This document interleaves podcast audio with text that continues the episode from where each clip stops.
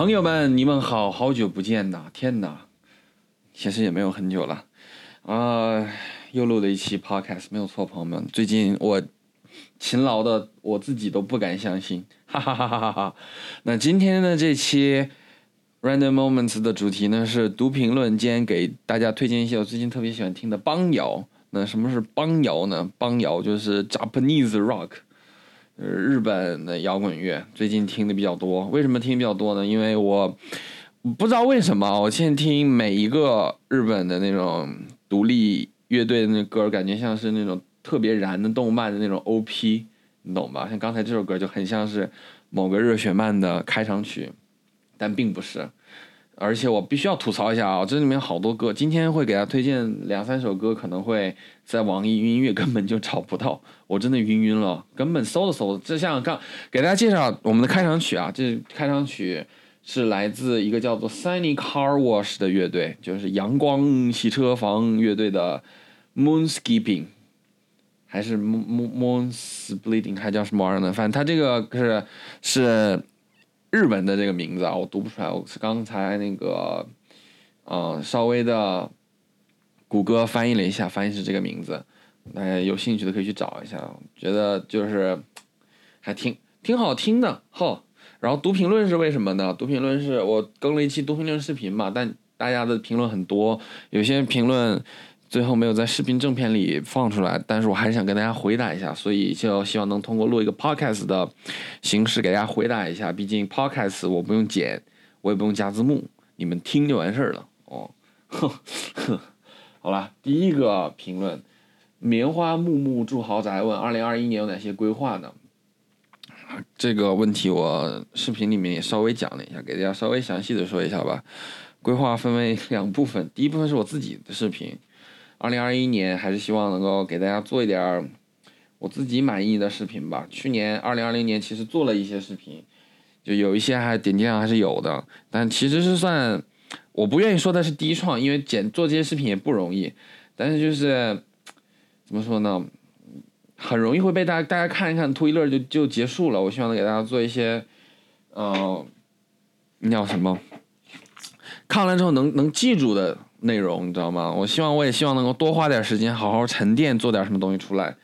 所以2021年给大家我自己企划了一些企划案，给工作的伙伴也做了一些企划案，但是估计今年还是会做很多不要笑挑战啊，因为做这个视频确实简单很多，我也不能每周都给大家高强度整活吧，我真的晕了。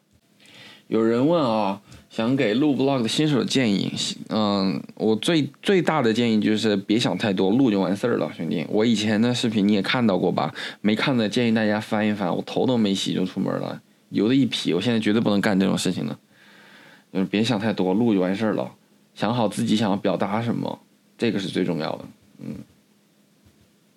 什么时候出一期美妆视频？不可能的，兄弟，想太多了。银河 Galaxy 问，分享一下你2020年最难忘的瞬间吧。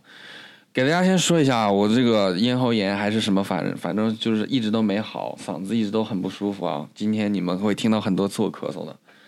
我最难忘的瞬间，2020年应该是1月1号吧，在纽约跨年度过了2020年的第一天，这是我非常非常难忘的回忆。第一次在国外度过新的一年，我以为2020年会。已经计划了好几次去全世界各个国家去旅游的计划，然后你们也知道都发生什么了，就很爆炸。那怎么办呢？也没什么办法。再回答一个问题，播下一首歌了，朋友们。有人问，剪视频是熟能生巧，所以速度那么快吗？确实，朋友们，就我觉得剪视频跟你所知道的其他的工种没啥区别的，就是。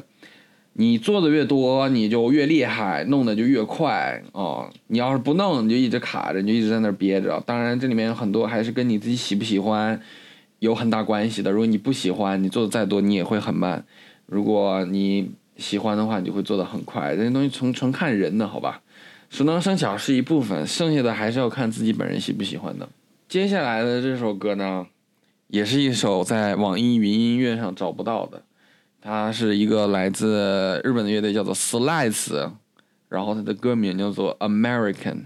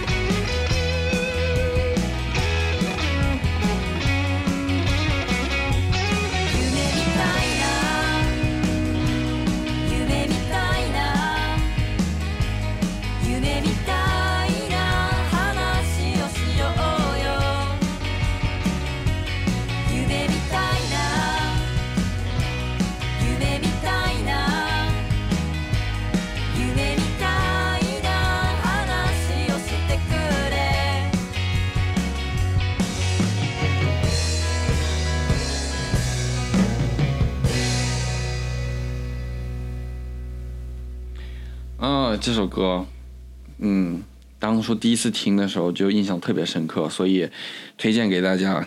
然后继续读评论，问如何走出自闭，自闭新人真的累了。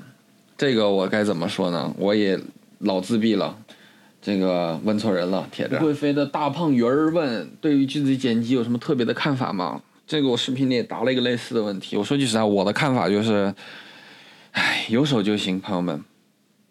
我的这种剪辑视频的风格真的不是很难的，你只要看的东西够多，你到处去吸收去学习，把怎么说呢，把你喜欢的东西好好的分析一下它为什么做得好，然后好好的去想一想，然后学习一下研究一下，其实就完事儿了。我的屏幕黑了，朋友们，我的屏幕黑了，我未检测到信号啊！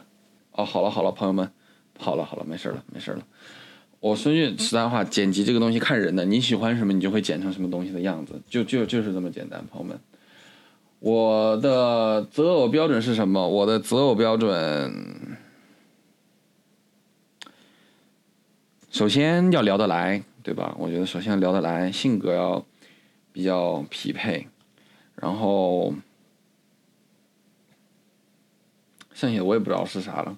我觉得性格要合得来，然后聊得来，有共同语言，我觉得就够了。然后剩下就是可能看脸吧，癞蛤蟆看上青蛙，看得上就看，看不上拉倒了。我这个人在这方面非常随缘的，兄弟们。我觉得强求什么，最后只会伤害自己。红尘上次捡，我再也不白嫖了。电脑卡了多少次哦？这是上次那个商单对吧？我跟你们讲，那个商单爆炸了，兄弟。我剪那个视频，因为那个视频全 4K 的，我的电脑配置不是很好，所以剪那个视频非常的吃力。然后在我要交片的那天晚上，这台电脑它成功的崩溃了。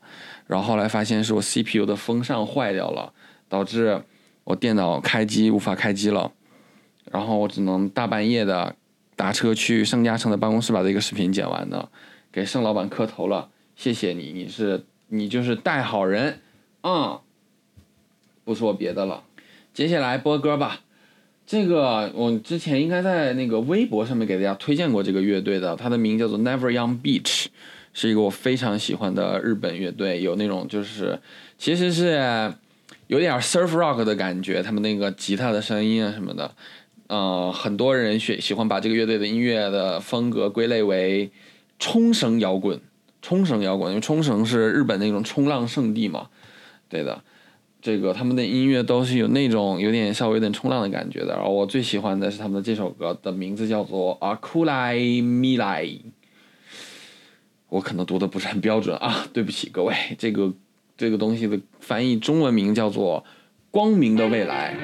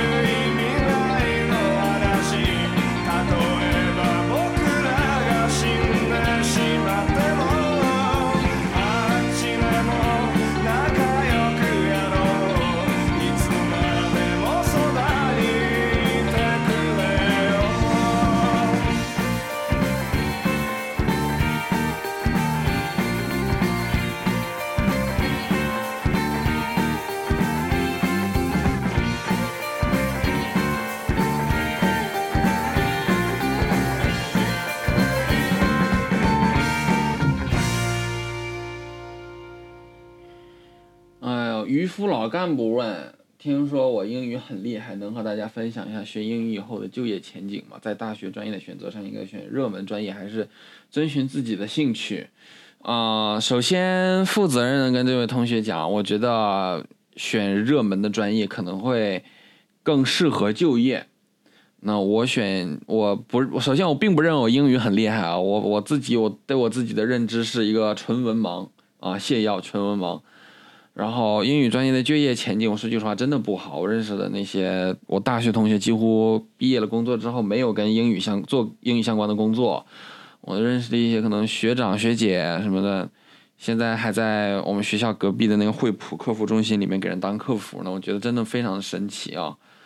就是说句实在话，就业前景不好。如果你只是单纯的想打算把4年的大学读完的话，但是如果假如说你想读完了之后读研考博，那另外一个说法了。你在读研考博之后，完全可以去选择待遇非常好的同声传译，但这个真的是非常非常难以做到的一件事情。但是挣的钱真的是非常非常的多。但是呢，还是那句话，英语的同声传译竞争应该比较激烈，现在就是价格比较高，都是那种小语种，所以说建议你英语也可以学，如果你真的喜欢的话可以学。然后在大学的时候报一个2外，补一个小语种，尽量是那种什么西班牙语这种的，真的很吃香。然后给你们稍微说一下为什么我选英语啊，大学的时候选英语专业，是因为我知道我英语好，所以我选了一个我哪怕1堂课都不听都可以完美过考试不会挂科的一个专业。事实上的确如此，我大学的时候老学校小霸王了，真的没有认真学习过，照样随便考。我是因为能达到这个地步，所以才选的英语专业。希望大家不要学我，我是一个不太好的例子，有点凡尔赛哦，有点凡尔赛的。那你是怎么火的呢？这个问题，你是不是对火这个概念跟有什么误解？是也有过低谷期吗？那时期发生什么？肯定有过。发生了什么？发生了很自闭，只能跟大家说很自闭来形容了。现在也不是很愿意去回想的一段时间，不过比较庆幸的是那段时间还出去旅了个游啊，跟朋友出去旅了个游，散了散心，回来之后心情就好了很多，差不多就这样。和 boy 的关系更像朋友还是更像老板和员工的关系？我觉得我这个人看事情还是看得挺开的，就是我在工作的时候肯定是要保证工作关系，就不论是跟谁啊，不只是中国 boy， 再熟的朋友，在工作中我就应该保持工作关系。我把我该做的事情都做好了，我觉得这是比较重要的。我要保证我可能要按时出现，要把自己该做的事情做好，然后需要及时沟通的事情全部都沟通明白。然后除开工资的话，更像是朋友关系。我觉得就是我这个还是我觉得边界要搞得很清楚，尤其是这种你跟他又有私人关系又有工作关系，一定要把两个东西撇得非常清楚，不然的话到时候工作跟私人关系都会混到一起，会一塌糊涂的，你知道吗？会爆炸的。所以说我是一般就是谈工作的时候就认真谈工作，没有工作的事儿的时候我就随便聊聊天什么的，无所谓了。想知道我的感情史？没谈过恋爱，朋友们别问了，再问孩子要哭了。问我有没有推荐的欧美剧？我今年真的看到喜欢的欧美剧集真的蛮少的。哎，皇后的那个《皇后弃兵》算吗？《Queen's Gambit》这个还不错。我今年还看了什么呢？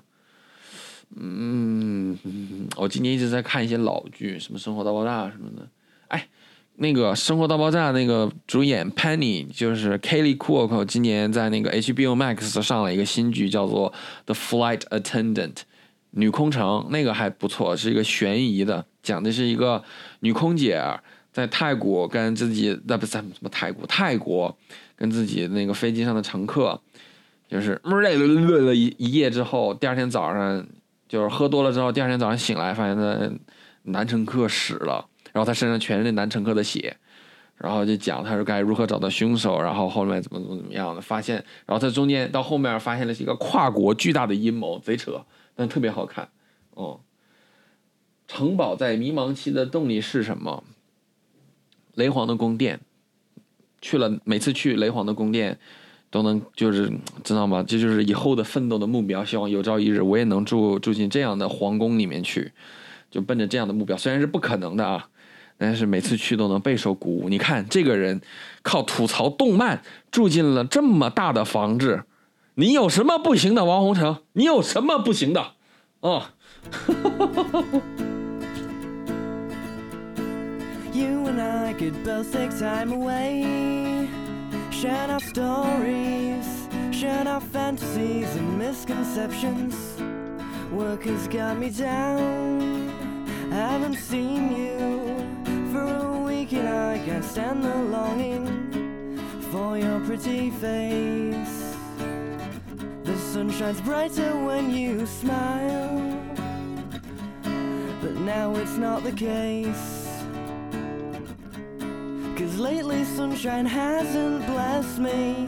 I just want to spend some time with you, away from the city, away from the busy streets and dirty pavements. I'll find another job, move to the country. We'll take walks together, talk about the life we used to have, where every day just felt the same.Then you and I would laugh at all the pressures that the city brought us. But for now my life will stay the same. No more that dreaming. For me it's back to work and no excuses. I'm counting off the days until I see you, because life without you isn't life at all. 这首歌的名字叫做 Life Without You，乐队的名叫做 Amplified。 给不知道这个乐队的朋友们科普一下，你们兴许听过一首歌的名叫做 Mr. Raindrop Falling Over From Me Now， 没有错，银魂的那首很有名的 ED 就是这个乐队唱的。这个乐队是中日混血啊，里面有一位好像是中国人，然后有两位是日本人。他们那个这个叫什么乐队的风格，就是那种00年的流行摇滚的那种风格，非常的轻松，非常的愉快，听了就一点心理压力都没有。然后他们有很多歌有跟 Oasis 的那个风格有点相像哦。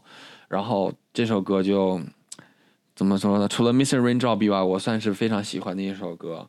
大家可以听听他们的专辑哦，都是00几年的，很遗憾，他们这乐队好像解散了还是怎么回事，反正没有更新了。大家给听听他们这几张专辑，就是比较适合休闲娱乐，在什么地铁里面通勤的时候听。继续回答问题，日出 Arcan 问跟 Boy 工作具体学到了什么呢？我觉得学到最多的应该是自律吧，我觉得他是我认识的人中自律算是比较猛的一个人了。他有很多那种游戏实况都是那种后半夜录的，话都说不明白了，硬录。录完了之后让我剪，我当然剪的也很痛苦，但是这个你们不要跟他说啊，因为他那个话就是他，你知道后半夜你思绪不清楚的时候，你说话突噜反账，他不成逻辑，你知道吗？我在剪的时候就在想办法把这些话都拼成一个大家能听懂的版本，又不能显得很冗长。You know what I mean？ 这不是 diss， 我这个只是客观说一下，我录视频我也这样，我不用后半夜，我现在说话就突噜反账的，讲不清楚，但是他还是把这视频录了。而我就不一样，我是那种今天早上起床右脚先着地，哎呀今天右脚先着地，我不想录视频了，今天就这样吧，我是这样的人。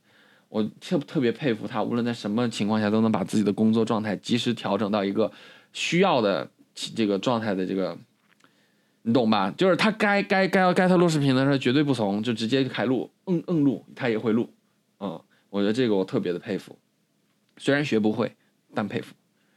在下 BD 大人，我为什么会走上做 UP 主的道路？做视频很好玩，我觉得我从小到大一直都是最大的兴趣爱好就是做视频。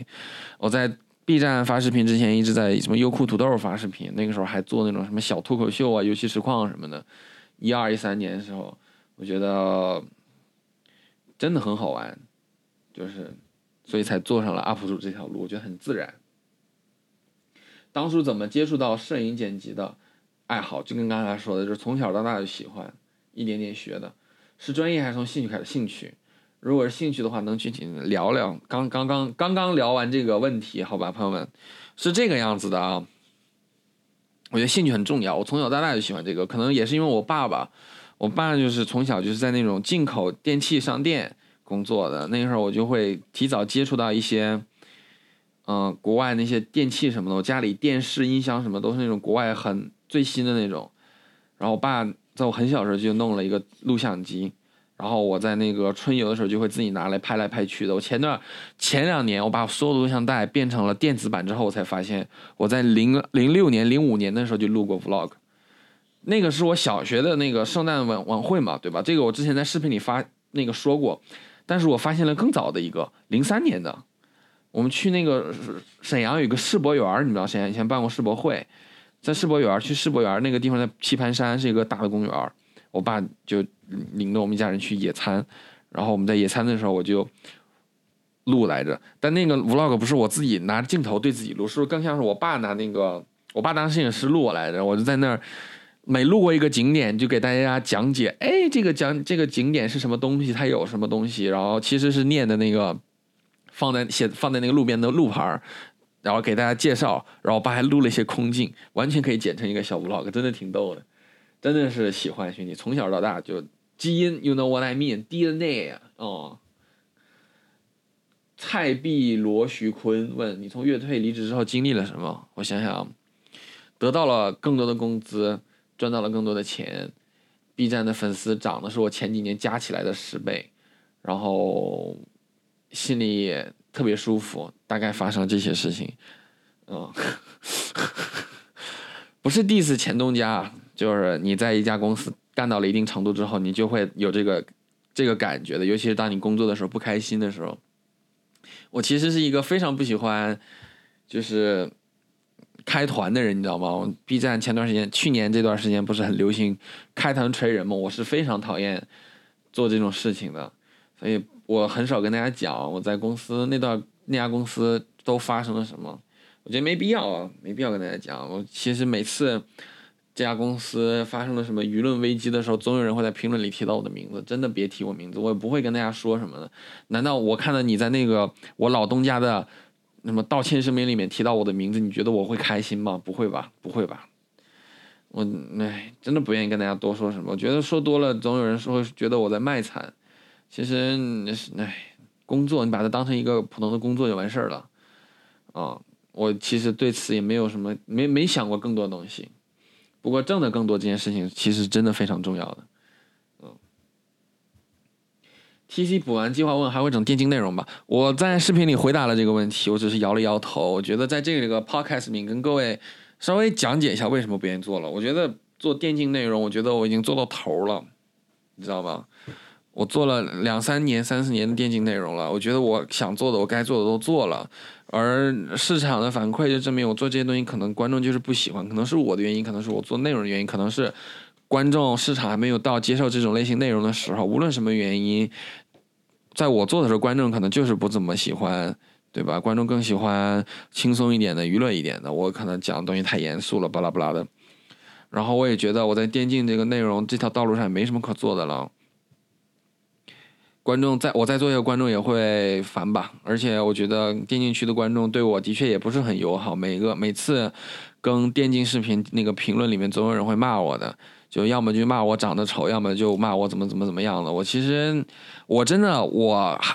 还好啊，我对我外貌攻击的人或者是攻击我一些别的人，就是说句实在话，我上网这么多年了，什么大风大浪没见过，有哪个网红没有被网暴过呀？哎呀，这其实不会打搅我什么，但是问题就在于我不更电竞区视频，我更点什么生活区视频就没人喷我，我更点傻逼视频就没有人屌我，就没有人嘴我，那我为什么还要做电竞视频呢？对吧？我给自己没事找堵，而且电竞区观众胃口也很大，就也不是大，就是很高，你知道吗？他对这类型视频要求很高，要求这个要求那个。然后与此同时，我周围很多电竞的 UP 主饭都吃不起，你懂我意思吧？他们都没办法把这个几十万粉的 UP 主没办法把这个东西成为自己的本职，做成自己的本职工作。然后做这个视频压力大，观众要求整活，要求勤更新，要求做人，要求做那个。你要是收入还不够的话，我觉得真的就是压死骆驼最后一根稻草，所以觉得真的不想做电竞内容了。但这个话也不是很绝对啊，可能将来哪天又想通了又想做了。但是站在我的角度来看，我觉得目前来讲，我还不如做点别的。电竞内容还是敬而远之，虽然自己还是会看比赛，还是很关心 LPL 的，有机会还是会去线下看比赛的。但是你让我专做电竞内容，我真的觉得到时间了。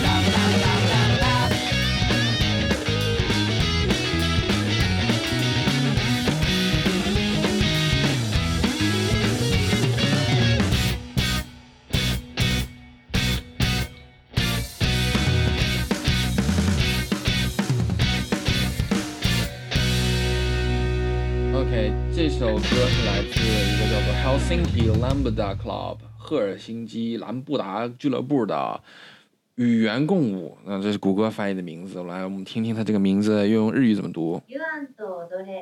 Yuan do do re， 这首歌真的，这首歌在网易云能搜到的啊。这首歌怎么说呢？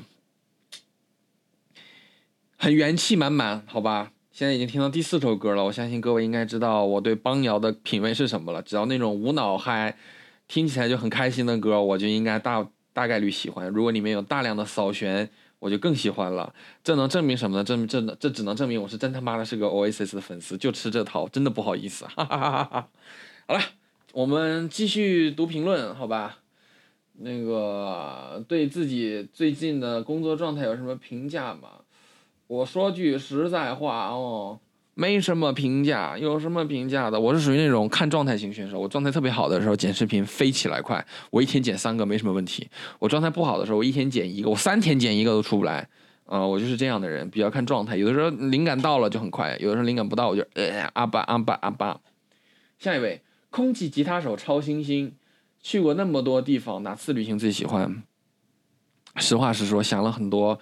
我有2个选项，一个是应该是19年年初跟朋友们去日本玩了10天，那个是一次解压之旅，我觉得还挺喜欢的。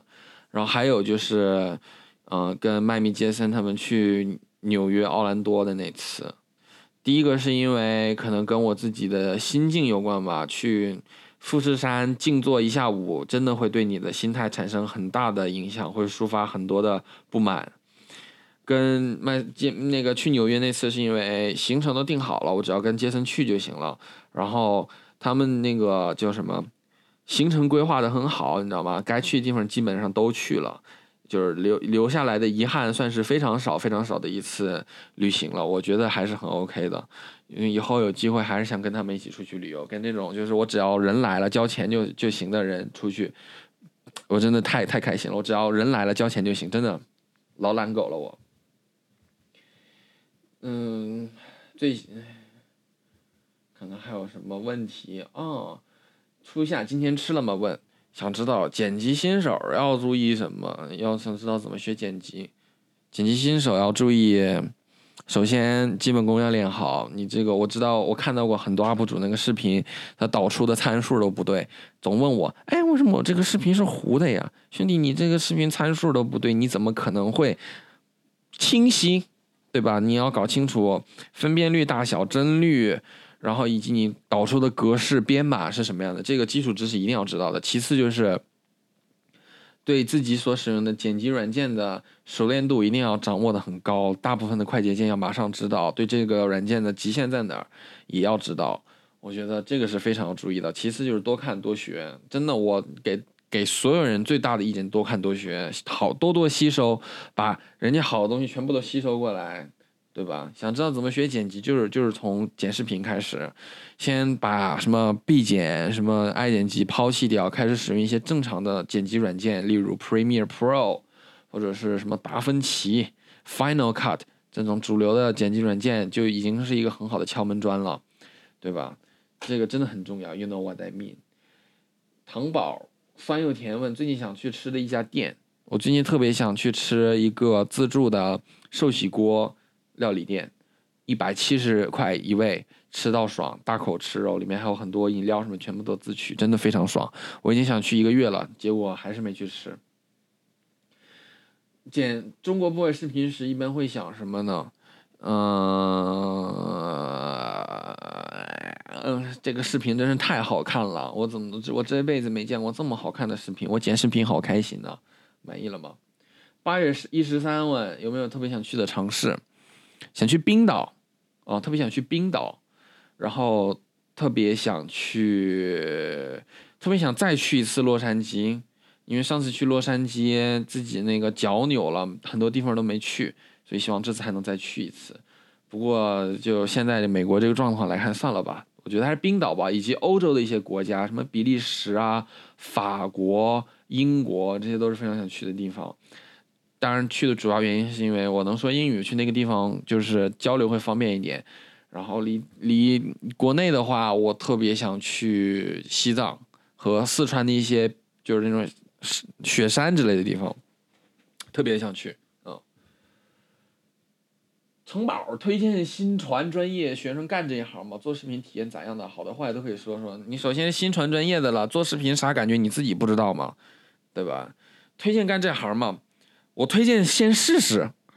你现在应该是学生嘛，学生那个大学生大把时间在自己手里，拿来做视频玩啊，不然你那时间留着打游戏多浪费的，对吧？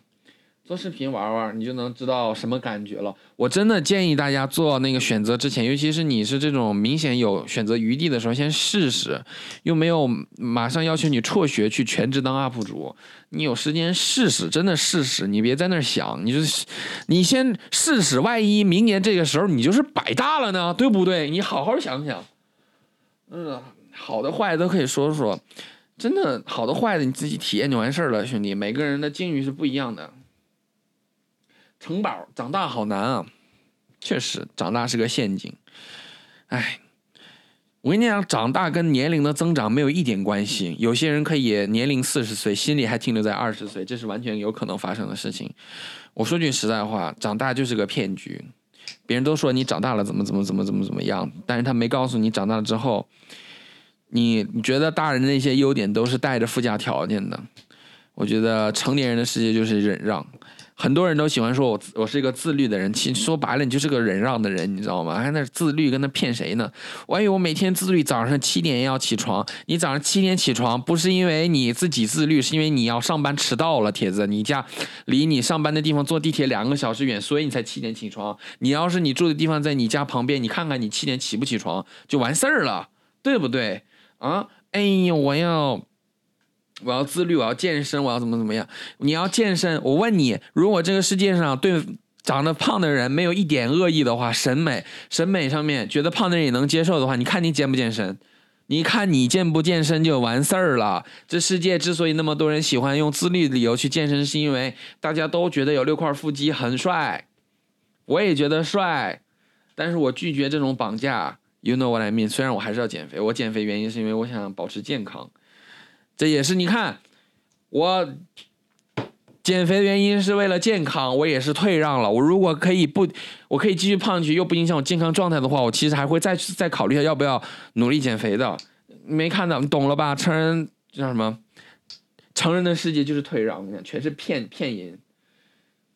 皮卡可爱小繁星问：同城最近瘦了吗？你这人问题怎么这么多呢？就你会问啊？不告诉你。同城觉得上海哪家面店最好吃？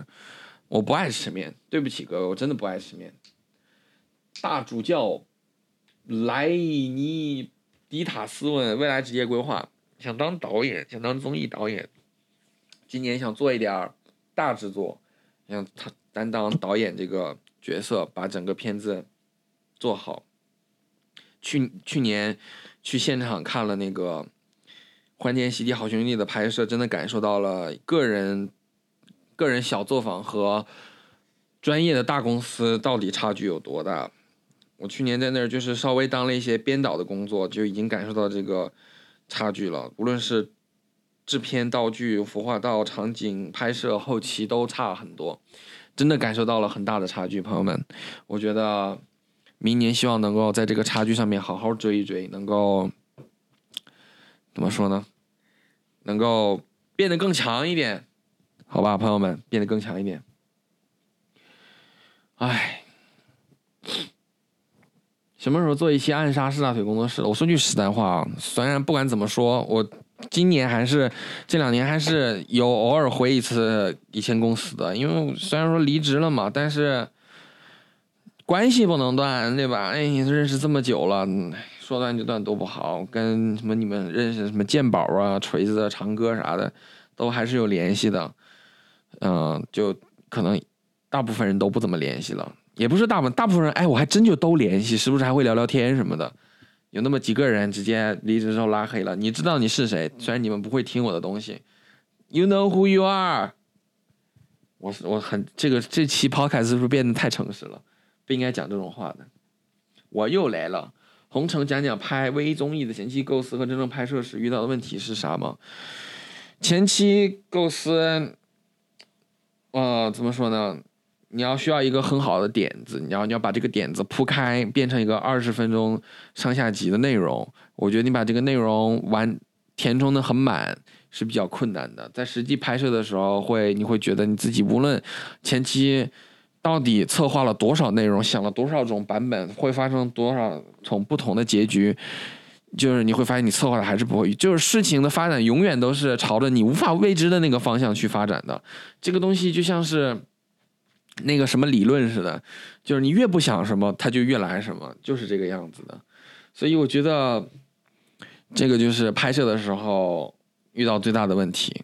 我觉得这个东西，我觉得策划这个东西，你只要出发点想法很好，你有一个很好的主题，剩下的你只要保证你接下来做的每一步都是围绕着这个主题，别太散，就没什么太大问题。对，但前提是要你这个主题很有意思。